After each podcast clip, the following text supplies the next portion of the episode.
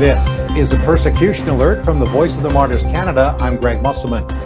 Recently, a judge at the Rawalpindi District Court in Pakistan's Punjab province ruled to change a Christian pastor's sentence of life imprisonment to the death penalty. Zafar Bhatti has been imprisoned on charges of blasphemy since July of 2012. After 5 years, he was ultimately convicted and sentenced to life in prison. Charges arise from an alleged text message, yet Zafar denies that the phone in question was even registered to his name. This recent ruling, which changed his sentence to the death penalty, came after a long series of appeals. In a December 24th court hearing, the prosecution argued that the correct punishment for blasphemy would be death. Zafar's lawyer intends to appeal the judgment as well as the original conviction. However, he also said Zafar Bhatti has confided in him and is willing to face the worst. He knows that he is innocent and that God will have the final judgment.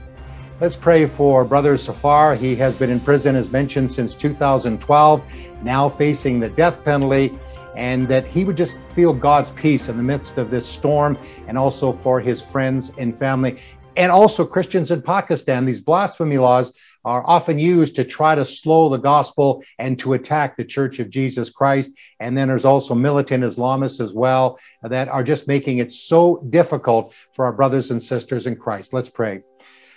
Father, we just ask that your peace and comfort would rest on Zafar Bhatti as well as his friends and family as they come to terms with this latest setback.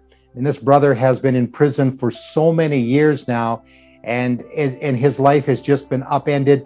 Yet, Lord, we just know that you are in control, that he would feel that peace that passes all understanding.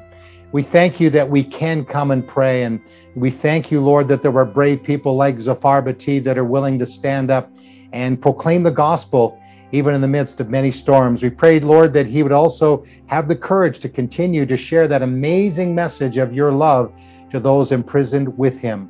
We thank you for the body of Christ in Pakistan. They face so many obstacles, and yet we hear so many stories of how the kingdom of God continues to advance in that nation.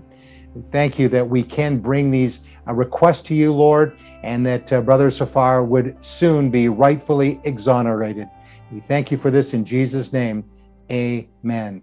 And thank you for praying. And if you'd like more information about how you can intercede and pray for our brothers and sisters in Pakistan and around the world, visit our website at vomcanada.com.